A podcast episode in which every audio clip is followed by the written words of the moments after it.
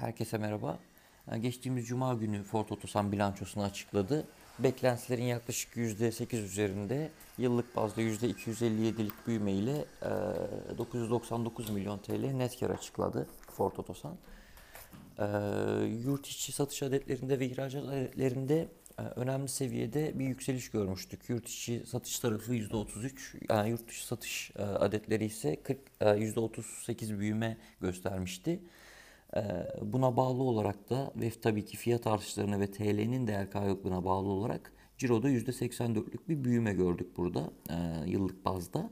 Tabii düşük baz mevcut geçen seneden.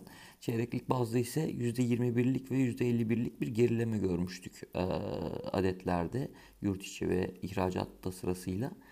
Ee, tabii burada da e, mikroçiplerin kullanıldığı bazı parçaların e, yurt dışından tedarik teslimat süreçlerinde bazı aksamalar olmuştu.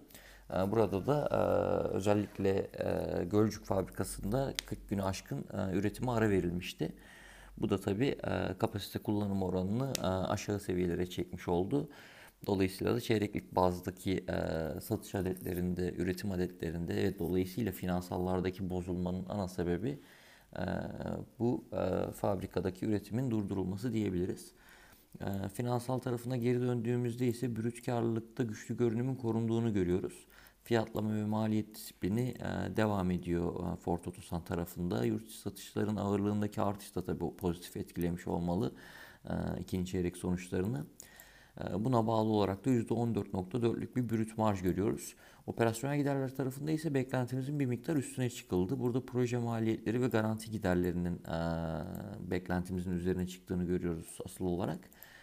E, Hepsini birleştirdiğimiz zaman ise beklentilerin yaklaşık ihtimalle yüzde e, 1.5 yüzde puan civarında üzerinde yüzde 11.9'luk FAVÖK marjı açıkladı Ford Otosan. 1 milyar 258 milyon TL FAVÖK açıklandı. Piyasa beklentisi 1 milyar 100 milyon TL idi. Ee, Burada da yaklaşık %14'lük bir e, seviyede üzerine çıkılmış oldu piyasa beklentisinin. Ee, Pozitif diyebiliriz bu tarafa da. Ee, Bilanço tarafına baktığımızda ana kalemlere borçluluk tarafındaki sağlıklı görünüm devam ediyor. Hatırlarsanız 2020 yılı sonunda şirket net nakite geçmişti. Azdı bir miktar 43 43 milyon TL idi net nakit pozisyonu. Ee, birinci çeyrek sonunda 1.8 milyar TL net borca dönülmüştü yeniden. Tabii burada temettü ödemesi olmuştu ve işletme sermayesi ihtiyacı da e, artmıştı.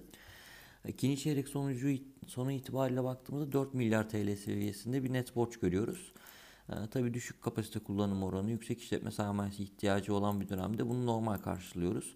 Ee, 0.6x net borç fabrik rasyosunda yüksek montanlı yatırım harcamaları dönemine girilirken gayet sağlıklı bulmaya devam ediyoruz.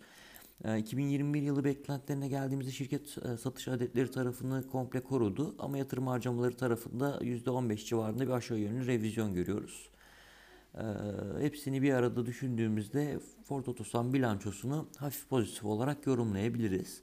Ee, orta uzun vadede şirketi beğenmeye devam ediyoruz. Yatırımların e, sonuç verebileceğini düşünüyoruz biz e, fiyatlama açısından da. O zaten geçtiğimiz sene oldukça iyi bir fiyatlama görmüştük Ford Otosan hisselerinde. Ee, geçtiğimiz e, birinci ve ikinci çeyrekteki operasyonel sonuçların ardından da bir miktar fiyatta kar realizasyonu olmasını normal karşılıyoruz. %30 civarında bir getiri potansiyeli bulunuyor şu andaki hedef fiyatımızın 230 TL olan hedef fiyatımızın. Ee, Endeks üzeri getiri e, önerimizi de koruyoruz Ford Otosan için. Bilançoyu hafif pozitif buluyoruz. Orta uzun vadede ise e, Ford Otosan'ı oldukça beğeniyoruz. Herkese iyi günler.